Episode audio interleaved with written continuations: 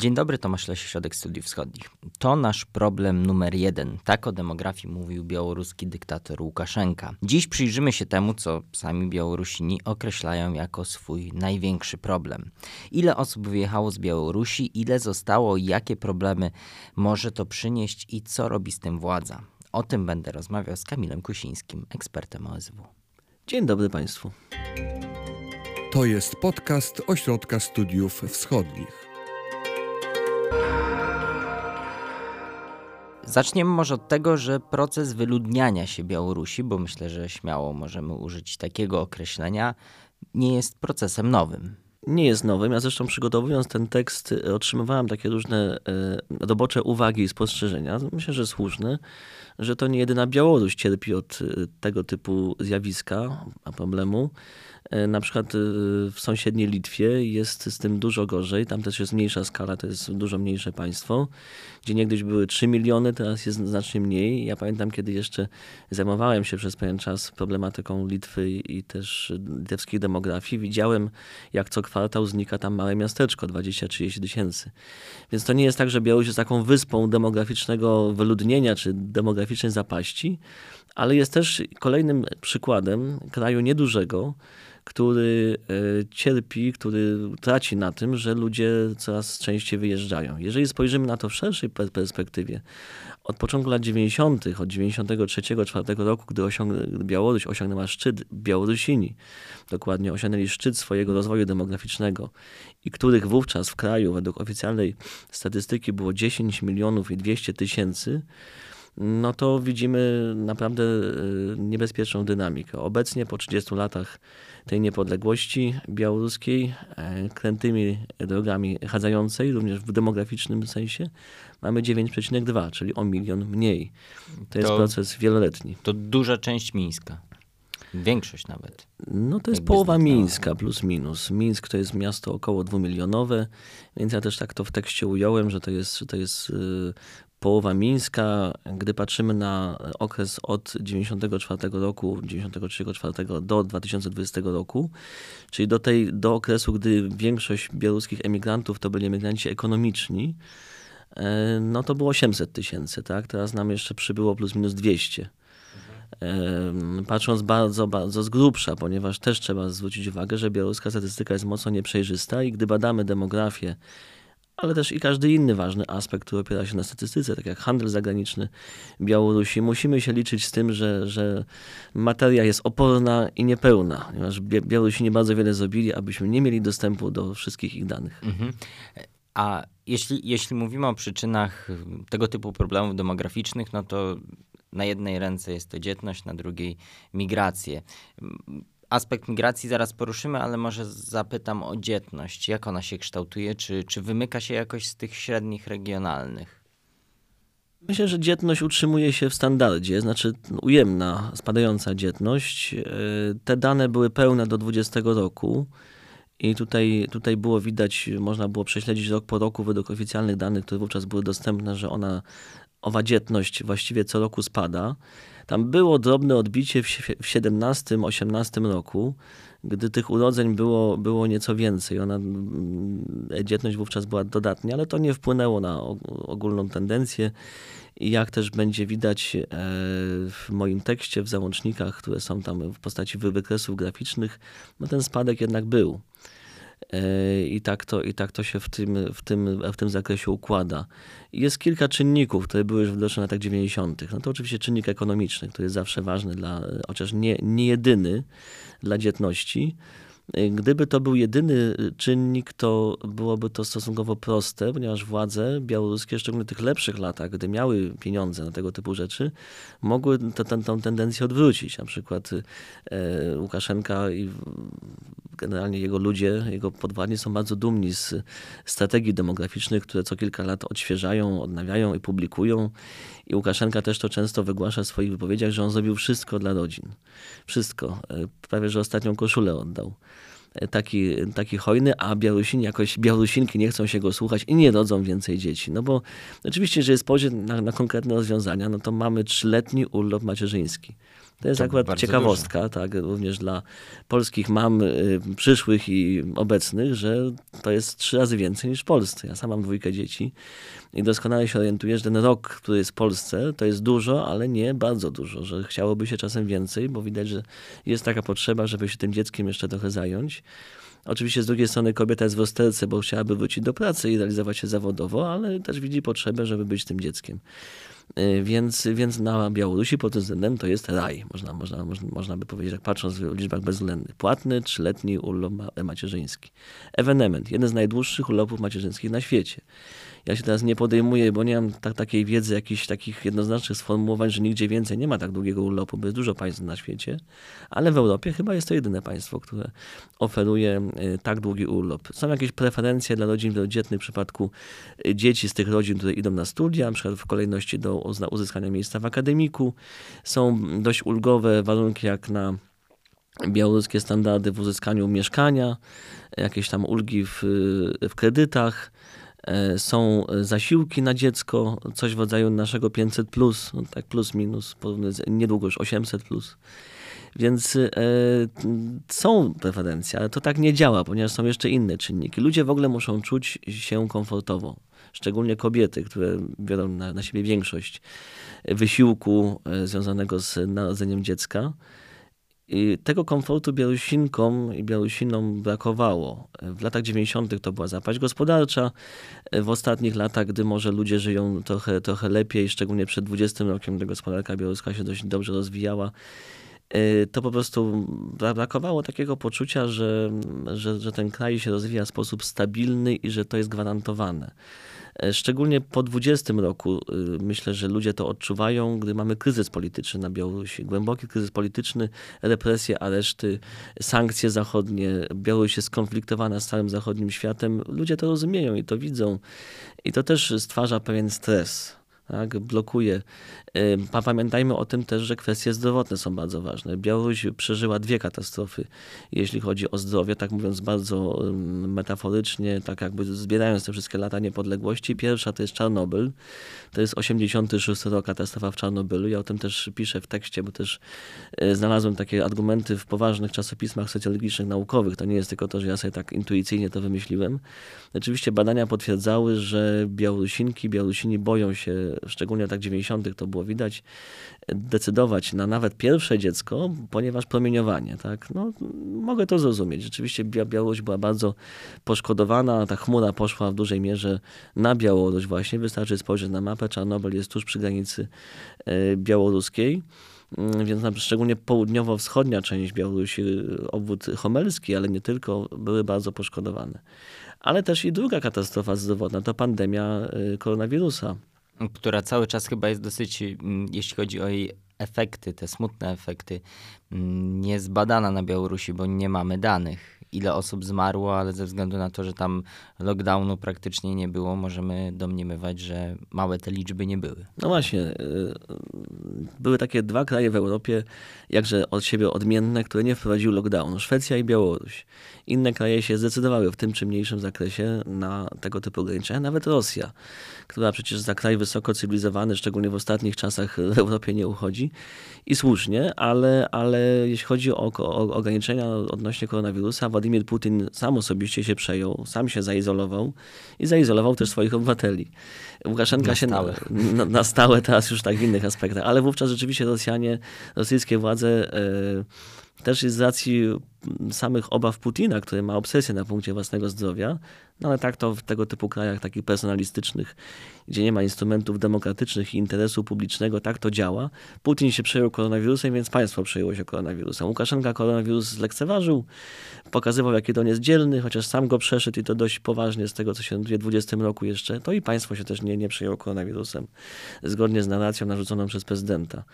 Więc to też wpłynęło na niepokój ludzi, kobiet również w tym, w tym aspekcie. To jest bardzo ważne właśnie, co o tym wszystkim myślą kobiety. I to wszystko rzutuje na to, że ta dzietność wciąż jest niska i pamiętajmy też o tym, że odwrócić tendencję dzietności jest niezmiernie trudno, również z tego, że pokolenie wchodzi w pokolenie. Jeżeli mało dzieci urodziło się w latach 90., to te dzieci wchodząc w dorosłość potem też są w mniejszej liczbie bezwzględnej. Musiałyby nadrobić. Musiałyby nadrobić, a jest to nie, niezmiernie trudne e, i przecież nie od każdego można oczekiwać, wbrew na nadzieję Łukaszenki, że będzie miał trójkę czy czwórkę dzieci. Łukaszenka apelował w tym roku i w innych latach też, aby tych dzieci było więcej, ale, ale to się jednak e, aż tak mocno nie, nie przekłada. Jest ta druga część, ta część dotycząca migracji, ale zapytam, zrobimy taki mały plot twist i nie zapytam o na razie o to, ile osób z Białorusi wyjeżdża, ale o to, ile przyjeżdża, bo w latach 90. na początku sporo osób z innych republik do Białorusi także przyjeżdżało i był ruch także do Białorusi, dawnych republik ZSRR. Czy dzisiaj ktokolwiek na Białoruś przyjeżdża z tych chociażby czy z Rosji, czy z tych republik dalszych, z Azji Centralnej, czy dawnych republik ZSRR?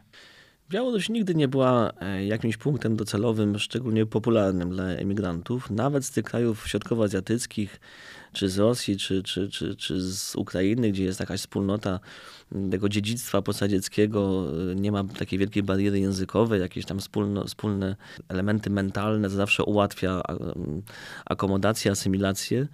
Y, nie, to bardziej Rosja była punktem przyciągania przykład dla emigrantów z Tadżykistanu, czy Uzbekistanu, czy z Kirgistanu.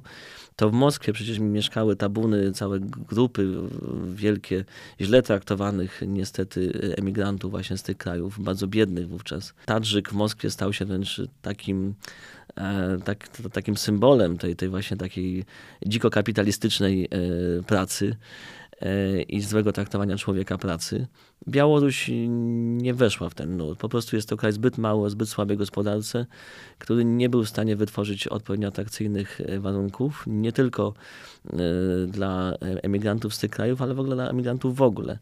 E, ten kryzys migracyjny, jaki mamy obecnie na granicy, na naszej granicy z Białorusią, czy mają koledzy z Litwy, czy, czy, czy z Łotwy, on nie wynika z tego, że ci ludzie przyjechali pracować na Białoruś, tylko traktują Białoruś za pomocą zachęt, które były skierowane przez reżim jako kraj tranzytowy, tylko i wyłącznie.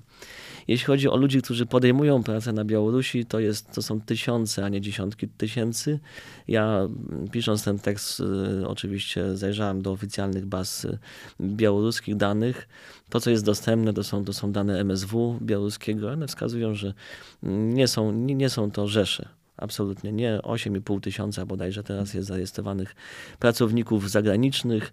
Częściowo, co jest też takim rysem specyficznym i tak by troszeczkę nam zamazuje tę statystykę takich autentycznych imigrantów, którzy wybierają Białoruś jako punkt docelowy, częściowo to są Chińczycy.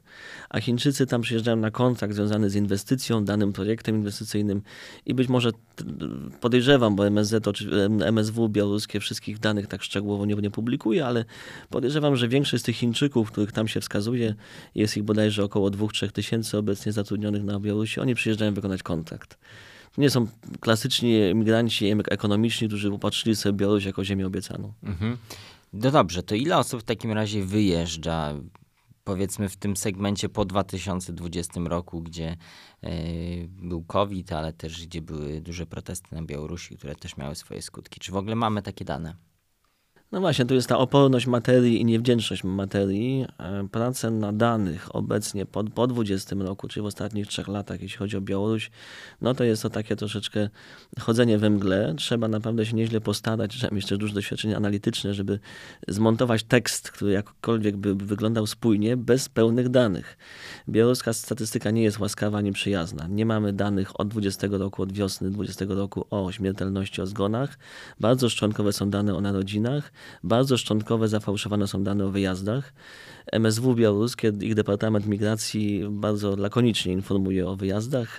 Tutaj widać za, zacięcie propagandowe oficerów, którzy się tym zajmują, czy urzędników w MSW.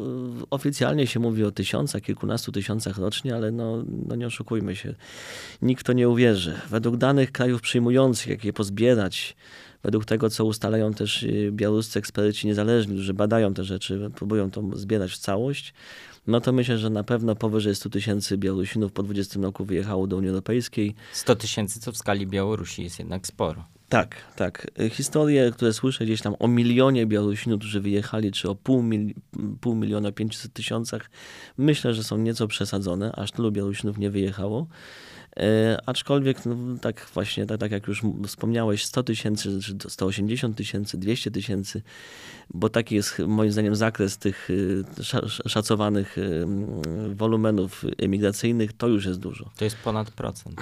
Tak, tym bardziej, że jeśli chodzi o jakość kapitału ludzkiego, może to nie brzmi dobrze, ale takiego pojęcia się używa, jakość kapitału ludzkiego tu jest znacznie wyższa niż liczba bezwzględna, ponieważ mhm. wyjeżdżają specjaliści, wyjeżdżają programiści. No, cały sektor IT prawie, że wyjechał. Duża część, tak, znaczna część sektora IT wyjechała, zrelokowały się całe firmy IT, szczególnie po wybuchu wojny, po rosyjskiej agresji na Ukrainę i też białoruskiej po części agresji. Białoruś stała się zbyt toksyczna dla partnerów tych informatyków białoruskich, i oni dali znać, postawili wręcz ultimatum, będziemy pracować z wami, ci zachodni partnerzy, ale musicie wyjechać. Więc to plus inne czynniki, represje, zwężanie rynku, e, mniejsze możliwości działania, to, to wszystko sprawiło, że IT się w dużej mierze relokował.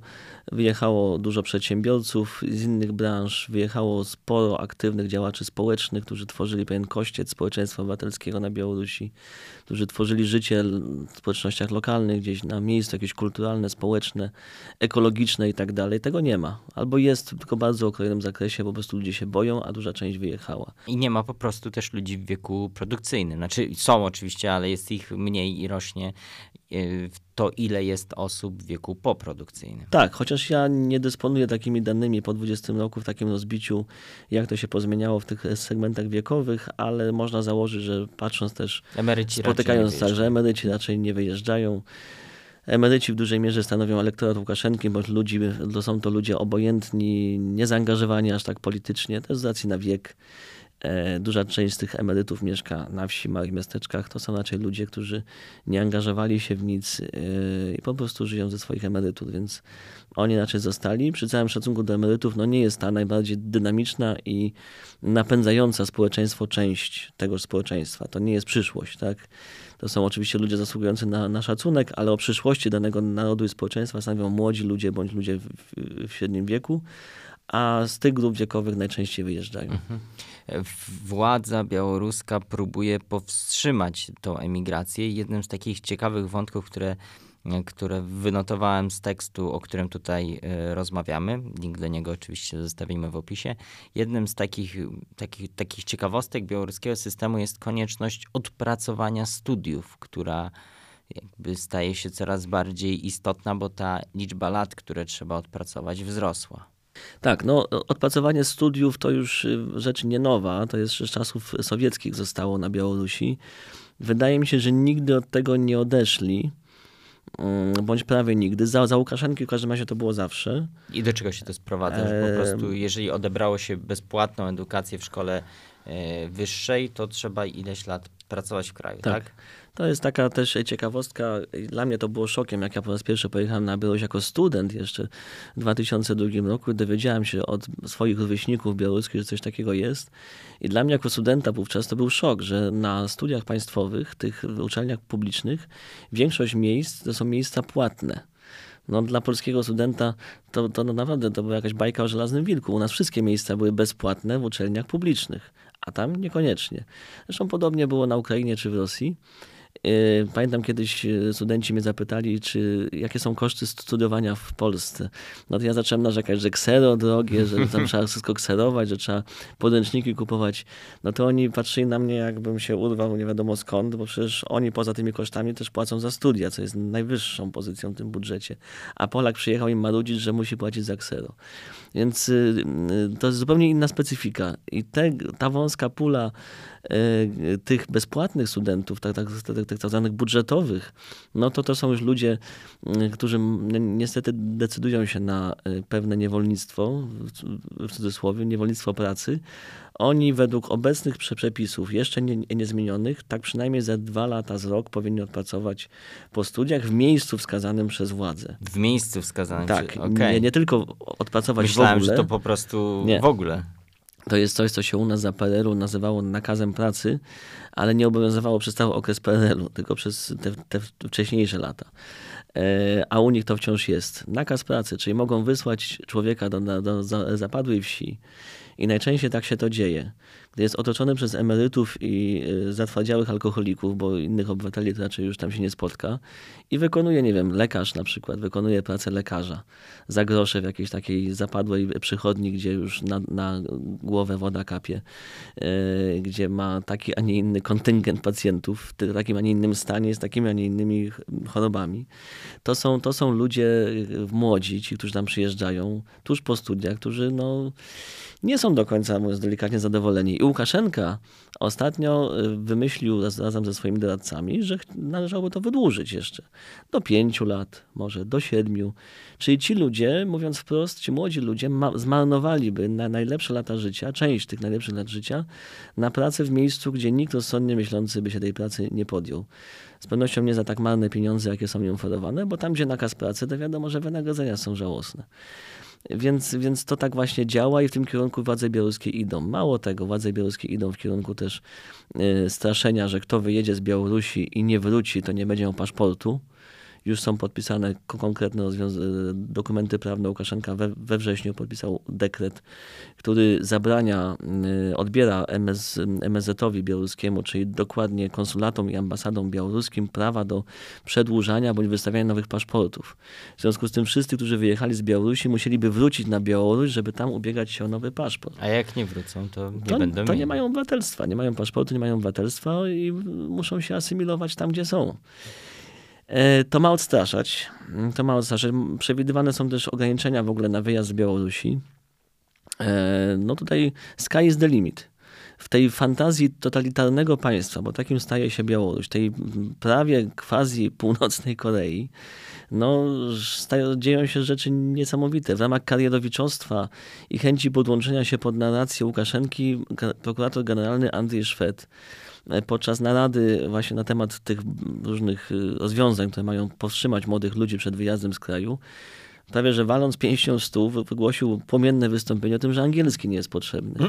Że nie należy tyle uczyć angielskiego, bo szykujemy siłę roboczą dla Zachodu nie, niedługo angielski zostawią tylko dla szpiegów, tak jak było w, naj, w najciemniejszych czasach Związku Radzieckiego i dla wąskiego grona specjalistów, którzy się tego angielskiego muszą uczyć, tego wrogiego języka, a reszta, no po co? Przecież to jest język podejrzany. Chciałem cię jeszcze zapytać o prognozy. Czy dla i jak one wyglądają i, i, czy w ogóle jakieś istnieją i w którym kierunku może to pójść, bo jak rozumiem, ten dół się coraz bardziej pogłębia. Sytuacja białorus białoruskiej gospodarki lepsza nie jest i wiele nie wskazuje, i wiele wskazuje na to, że lepsza też nie będzie. Więc co mówią prognozy? Co mówią prognozy? Są oczywiście konkretne modele demograficzne. Mm, tutaj działa już po prostu matematyka. Demografia ona jest bardzo ważna, bo też jest, tak jak mówię, ta następowalność pokoleń. Jeżeli było mniej w danym dziesięcioleciu urodzeń, to w następnym nie może być o ileś tam więcej, bo takie są bezwzględne reguły matematyki. Ja się może w szczegóły wdawać nie będę, bo z matematyki zbyt dobry nie jestem. Po prostu cytuję konkretne modele, e, którym wierzę. Według e, prognoz, które widziałem, gdy tak, jeżeli wszystko będzie się rozwijało dalej w tym, w tym nurcie, w tym, w tym rytmie, a wiele na to wskazuje, to pod koniec tego wieku na Białorusi będzie żyło około 4-5 milionów ludzi. W porównaniu do 10 w no do 94. A do 94 do, do 10 y, i 2, y, a obecnie do 9 i 2 promili. Więc tak, no to będzie tąpnięcie, tak, to, to, to, to, to jest, y, no może nie zagłada demograficzna, ale poważna depopulacja, katastrofa demograficzna. I władze białoruskie to rozumieją, Łukaszenka to rozumie, że traci i ludzi w ogóle, i fachowców, którzy są niezbędni dla każdego kraju.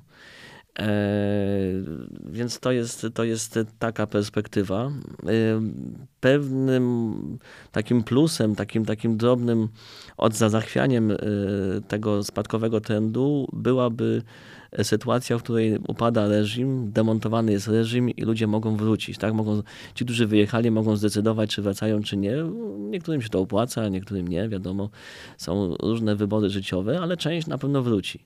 No ale to jest wtórne, ponieważ muszą, musi być po prostu więcej urodzeń.